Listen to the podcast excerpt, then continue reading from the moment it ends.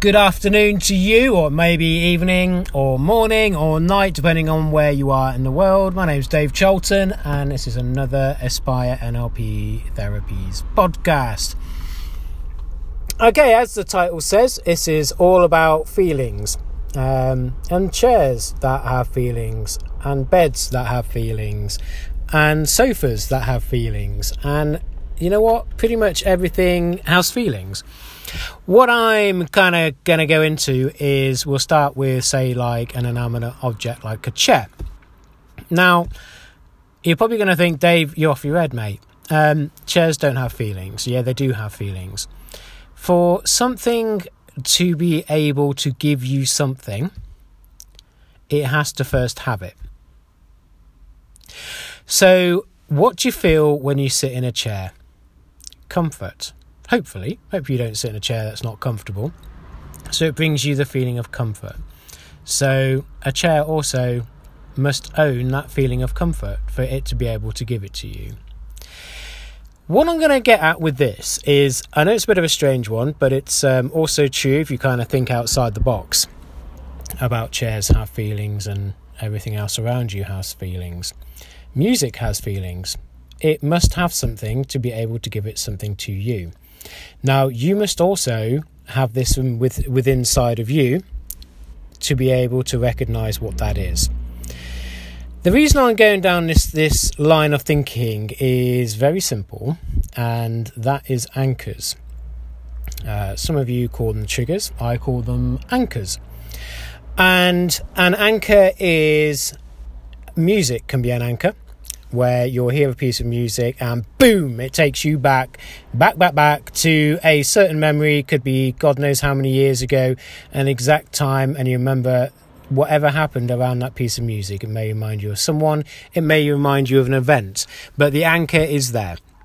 And it's like with smells. Um, you know, smells are very powerful anchors. And a lot of people say, oh, God, that reminds me of my grandma when they smell a certain scent. Um, and you'll smell a certain scent, and sometimes it'll throw you, and you're like, oh, this. You kind of feel odd, and that's your brain trying to remember where it's recognised that smell from, and you will remember, and it will it will be something again in your past that you you recognise that smell. Now, if you kind of want you to imagine this, I want you to imagine that every single time that you're feeling down or depressed, you go to a certain chair or a certain bed or a certain place within your house. And if you repeatedly do this, you're anchoring negative feelings to the bed or negative feelings to a chair. And even when you're feeling fine, you will kind of almost instantly feel that negative feeling unconsciously and also consciously a lot at times when you sit in them. When I work with people with therapy and they sit in their lounge and I'll say, Is that where you normally sit? They'll say, Yeah. And I'm like, Right, up you get, let's swap seats. Um, they feel strange because they're not used to, you know, when I ask them, So how do you feel? They're like, Well, just a bit odd because I don't normally sit here. It, that's that's not really the case. What's odd is the fact that they're completely broken away from the links that are associated with that chair. And it's a different view on things.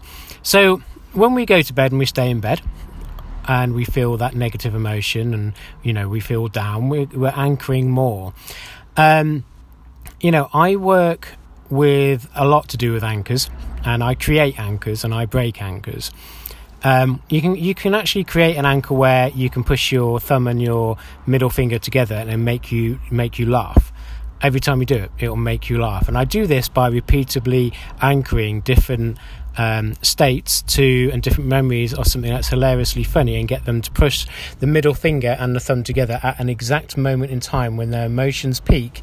I get them to do that. Then what happens is when they do push their finger and their thumb together, it instantly makes them laugh. It's a very powerful thing. A door handle can be an anchor. Um, there's so many different things that you can anchor negative feelings to. And that's why, as a therapist, I always advise to come away from where you normally feel that negative feeling or you go to feel that negative that place of comfort where you go to kind of get over the negative feeling you're anchoring and re-anchoring just like you know that piece of music your unconscious mind even though you may not be aware of it your unconscious mind will anchor those feelings to wherever you go. And and that makes sense you know? That's why you know i guess a lot of what we do is unconscious uh, even driving to a point. Um, and we you know we we we associate a lot diff- a lot of different states to you know different places around our lives. And you know when we associate a state of depression um, you know these aren't don't get me wrong depressions and anxiety are not just states. They they are predominantly a state and there's lots of things that come with it as well.